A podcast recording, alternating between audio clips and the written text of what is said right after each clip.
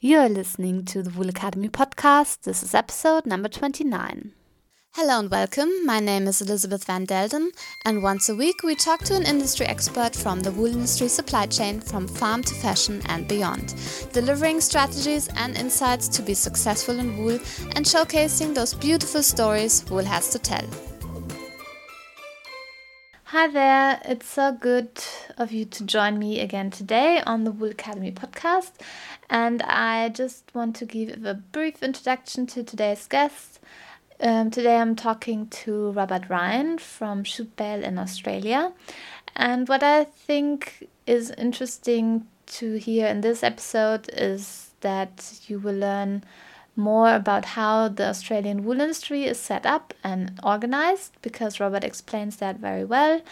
And also just hearing about different aspects of agriculture and you kind of get the the gist of how important agriculture is in Australia and how it is then also showcased and supported through different channels in the industry.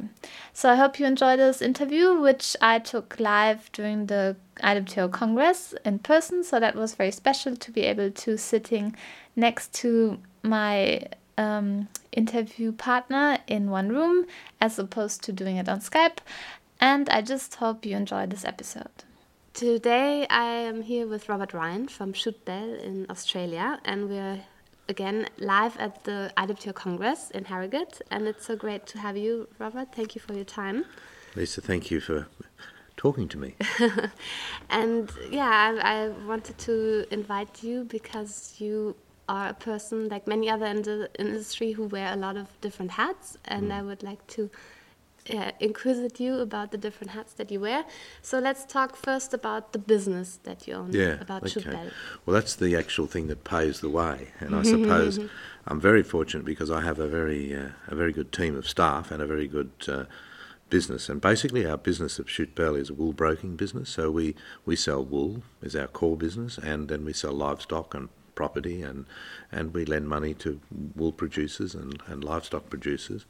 Um, it's a business that's been around for a very long time. It's been it was formed in 1906 and it's had a series of owners. And uh, we bought this business in uh, 1994, and uh, so here we are. You know, 20 odd years later, uh, we have a, uh, a, a very very good business that deals with all sorts of uh, industry matters and, and, and, and people in, who produce wool and livestock and, and cropping and all of those things that they do in their normal day to day business. So it's very, very good. Very. And you're based in Sydney? Yes, I, I, live in Sydney. Our head office is in Sydney, uh, but we have branches all throughout New South Wales and Queensland.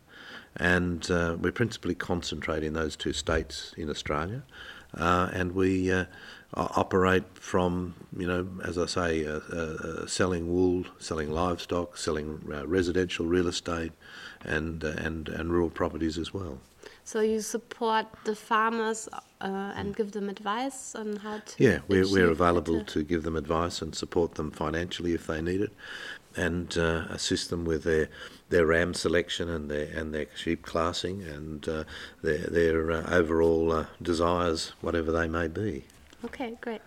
And the official name is Schute Bell, Badgery, and Lumby. Yes. What does that? How well, does it, that name it's interesting. Together? Well, it's a, obviously a series of surnames of different people in the early 1900s that uh, came together, and uh, uh, obviously it was. Um, Schute Bell, and then the, the Badgery came along, and then Lumby came along. So it's been a series of people who've joined that business over time. So um, it was personalities from the early 1900s uh-huh. that, that and started. And you kept them on board. Yeah, very important. Okay, great. So there's yeah, as you said, lots of history um, yeah, in yeah, the wool industry. Yeah. And what? So yeah, you mentioned the different um, income streams, and what kind of farmer is typically your customer? Or do you have um, different customers? Yeah, yeah. No, I mean, there's several types. I mean, you have a dedicated wool producer, or you have a dedicated cattle, or sometimes sheep and cattle go. You know, they go together. Um, but most of our, we have some uh, mixed farmers who are, um, are, producing crops as well. Um, and but generally they are, are, dedicated wool producers that specialise in uh, in most cases in merino wool. There is some crossbred wool production, but merino wool for apparel use. Um, and and principally they shear once a year, or some of them now are shearing twice a year, um, um, and they generally um, prepare with our assistance, if required, their wool clip for, for bringing to the market.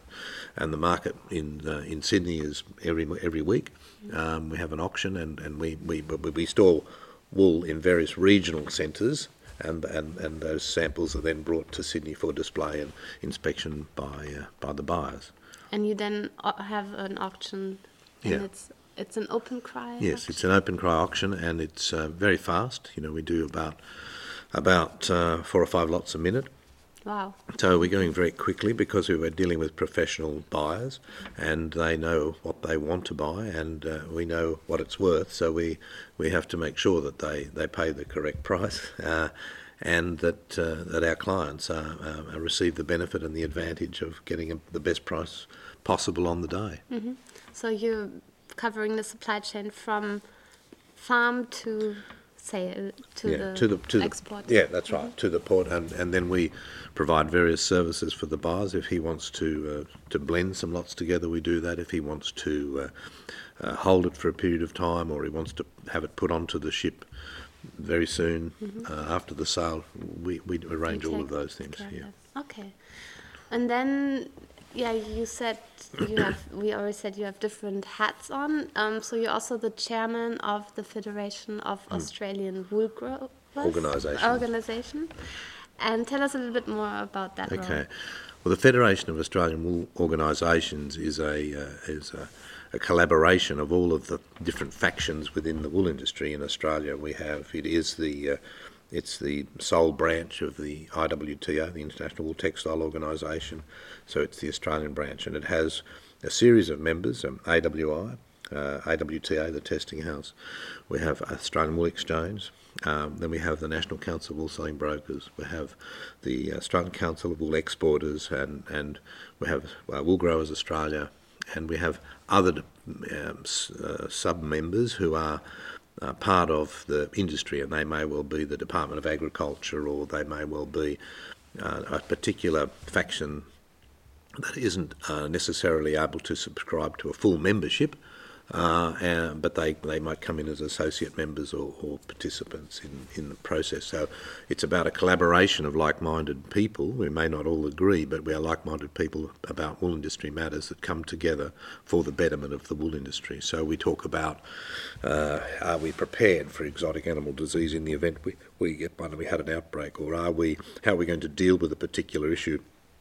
Of uh, disseminating information, or you know, we're going to run the conference uh, as we did last year in Sydney uh, on behalf of IWTO. So there's a whole lot of things that come that need to be dealt with from a national perspective from time to time, and we do that uh, through regular communications. We have a website, we have a uh, obviously uh, an executive that meet you know four or five times a year we have uh, uh, uh, an executive officer who works part time for us to pull things together, um, and then we have um, you know uh, input from a technical perspective that goes on to the technical presentations at IWTO, etc. Yeah. And so yeah, you explained how you work together on national level, and you're also very much involved with um, the work on international level. And why do you feel it's important to work mm. together as an industry? Well, I mean, I, I have the belief that if you're in a particular industry, and I'm in the wool industry, then I think you have to be involved. And I think to be involved means that you get get down and contribute, and uh, you support the industry, and you you attend conferences, and you participate in all of the things that um, that are important to different people within the industry. And I think it's very much, uh, you're in a, in a, much better position if you can come from a united position or a collaborative position to the government of the day, for example, and you can talk about, you know, the industry, how this will impact on it if we if they go in that direction, or, or how would we recommend to them about something, uh, you know, as I said before, exotic animal disease is one thing. I mean, um, how do we deal with that, and how do we, you know, we, we, we make sure that the industry is not disadvantaged, but it's actually prepared in the event, and we hope we don't get it, but in the event something terrible occurs, how are we going to deal with it? And that's really what this group's about. Mm, right. and describe to me a little bit what is so special about the Australian wool industry? Well, without being too cocky, um, I think we, we are um, we're very passionate. We're very lucky of the type of sheep we have because we do have the largest number of merino sheep, and we do produce some of the, the most, if not the best, wool in the world for apparel. And it is very, very unique that one country has that dominant position. Um, it's not without its problems because we have various things that uh, that impact on us. For example, you know, drought or uh, low commodity markets. Uh, lots of things that occur in Australia that, that challenge the producers and the and the organisations and the industry as a, as a whole.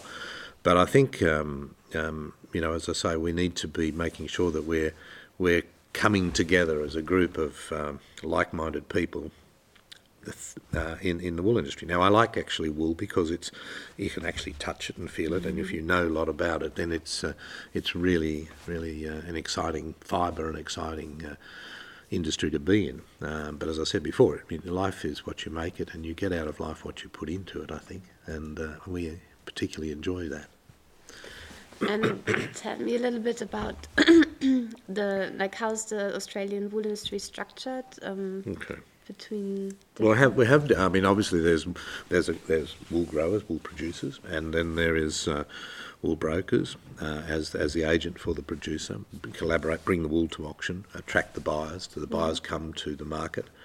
Uh, we have various rule providers and rules uh, uh, for pertaining to auction are uh, governed by the Australian Wool Exchange, and the Australian Wool Exchange has uh, uh, and provides advice to wool classers throughout Australia through a registration program and and an update on, on clip preparation um, and and provides feedback to those classers uh, as as well as information that comes from the brokers back to the wool classer and to the to the producer. Um, aside from that, um, we have various uh, logistics organisations that are involved that may do the container packing or the, the dumping prior to containerisation, and and ultimately, you know, send the containers off to uh, to mills overseas. About ninety percent of our wool clip is is generally exported. Uh, we process some wool in Australia, so the wool processors are, are part of our collaboration. Um, but there, there, are, there, there, there's a lot less than there used to be. But most of our, 70% of our wool is, is exported to, uh, to countries like China and followed by India and Italy and, uh, uh and the Czech Republic and various other ones. Um, but I think also we have an, um, a, a, government, a grower representative body which has funding from two streams. One is, and that's organisation is uh, is Australian Wool Innovations (AWI), and they are pr- principally funded by wool growers with a levy of two percent. um, and, and, and in addition to that, the taxpayers of Australia provide funds to the AWI for for their um, for their running of their operation, which is principally about um, marketing and, and research. Um, and so they they come together with that funds, use it to uh, to promote Australian wool, and uh, and do good things within the industry, be it research or, or experiments on various types of um, animal issues and sheep production wool production in general. Yeah. Mm-hmm. And then you have also a large testing yeah, um, yeah. We have the, the Australian um, um, AWTA, Australian Wool Testing Authority, which is a, uh, a member-based uh, company. Again, a not-for-profit like AWI, but it actually is um, responsible for providing all of the tests under the rules and regulations of IWTO, and those those uh, tests form the basis on which the wool is traded, and uh, um, it is a very uh, you know unique position where, where the industry owns that business through its membership and makes sure that the uh, that the test results that are that are being provided are uh, very are accurate and, and, and therefore they follow through that purchase that one mill might buy and to the ultimate product that they produce and they know exactly what they're getting. Mm-hmm. Yeah, so many different players um, yes. in the Australian wool industry, and uh, we also talked to other members of for example, Uruguay, and then hmm. the setup is quite different. So it's um, interesting to hear the different ways of how yes. a country organizes yeah. its, its, wool production. Um, yeah, now let's go to your third hat. You are the is it the president, President, of yeah. the Royal Agricultural Society of New South Wales? Yes. What's that? What does that society do? Well, the Royal Agricultural Society of New South Wales is 195 years old. It'll be 200 years old in 2022. And it was first formed when the colony of um, New South Wales was first settled. Um, and it, it came together through um, people wanting to expand production of food and fibre uh, and, and agriculture in general. So soon after the settlement of Sydney, um, like-minded people came together for the betterment of agriculture, and, and, and, and started competing as far as displays went. You know, have they got the best fleece of wool, or have they got the best cow, or the best sheep, or whatever it might be. So so now that switch forward to 195 years later, we have um, an annual event called the Sydney Royal Easter Show, and it is one of the biggest events in the southern hemisphere. And we just concluded our our um, 14 day show uh, a couple of weeks ago. Uh, and, it, and it's known as the Sydney Royal Easter Show. Know, it comes around Easter time, of course. So we bring together a lot of people through exhibition uh, who talk about excellence in agriculture, and we might have we have, for example, a sheep committee and a uh, it's like a sheep and wool committee, and we have a cattle committee, and then that's broken up into beef and dairy, and then we have horse, and we have poultry, and we have goats, and we have alpacas, and we have general display of all of those things that come from the, the, the, the farm or from agriculture. In addition to that, we have some um, absolutely magnificent exhibitions about agriculture from various regions within within the state of New South Wales, and they they come through uh, and collaborate within that region to put a design and display up there of the things that are produced within that region, and it might be wheat, and it might be barley, it might be various you know other cereal crops, or it might be fruit and vegetables and wool and all of those things. So they tell a story in their display, and these murals are constructed out of fibre and wool and fruit, and and are displayed in a in a hall which is some many many metres long, and uh, then they enter competition. So it's all about competing, and, and as a result of the competitions, we improve the excellence of the product or excellence in agriculture, and uh, we've now taken it through. So we have fine food, we have domestic animals, we have um, all sorts of you know cheese, wine, dairy, all of those different products that are produced in New South Wales in a, in a competition. And, so the best sheep can, will be chosen, and the best. Yes, best sheep or the best cow or the best okay. horse or whatever.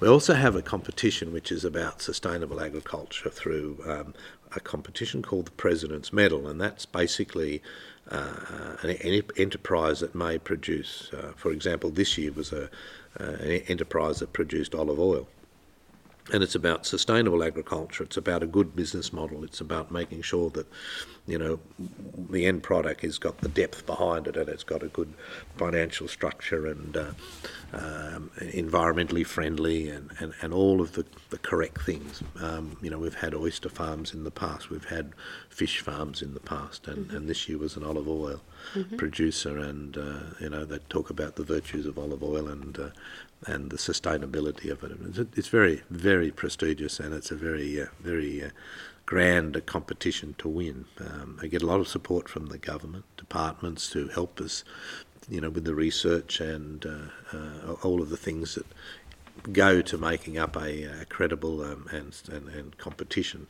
for people to promote the product. Mm. Yeah. And do you see certain trends um, coming yeah, in in yeah. agriculture?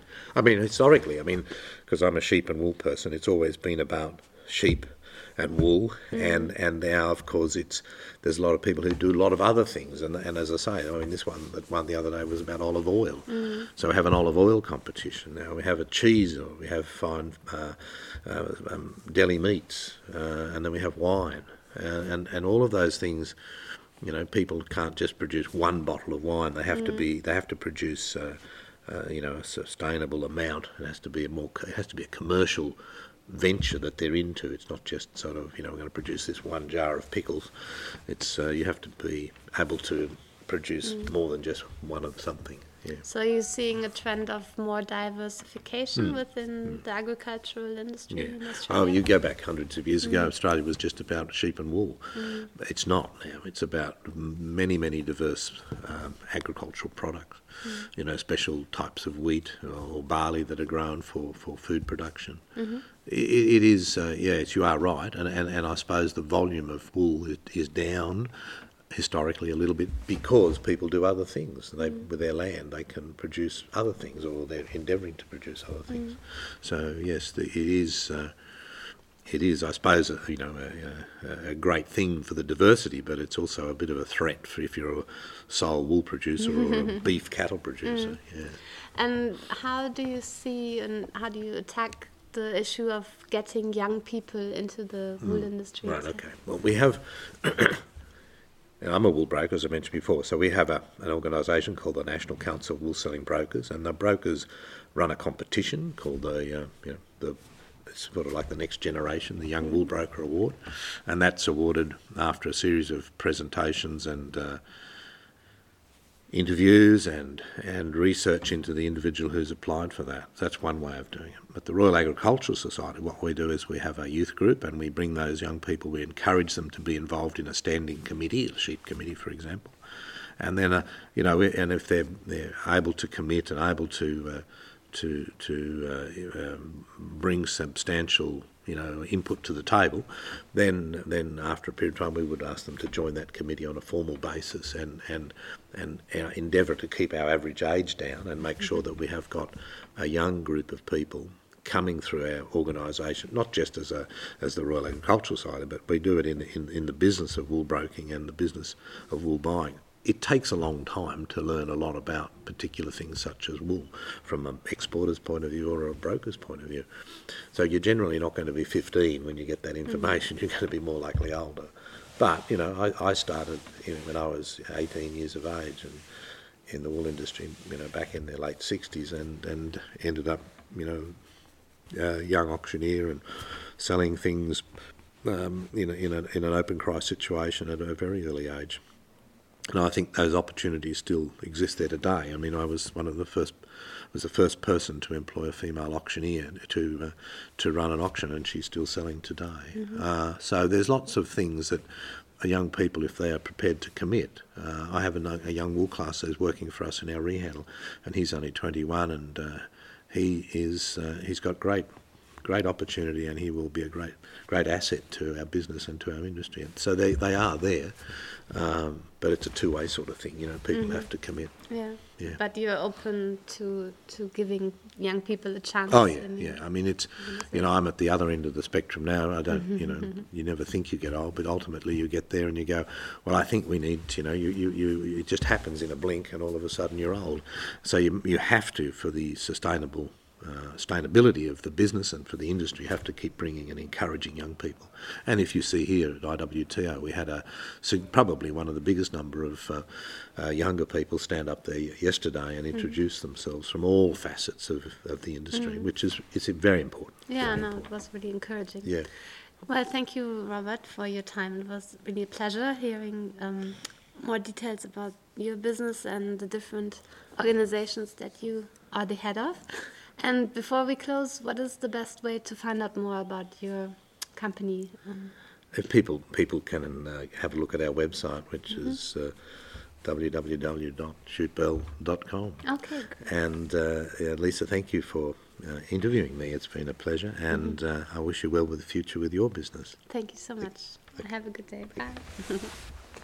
We hope you enjoyed this episode with Robert Ryan. When you visit the show notes, you can find out more about all the organizations that were mentioned today. These were Schute Bell, the Federation of Australian Wool Organizations, and the Royal Agricultural Society. Just go to elizabethvandelden.com forward slash 029. Once again, that is elizabethvandelden.com forward slash 029. We love that you're listening to this podcast. Make sure you also connect with us on LinkedIn, Facebook, Twitter, or Instagram. See you there, and bye for now.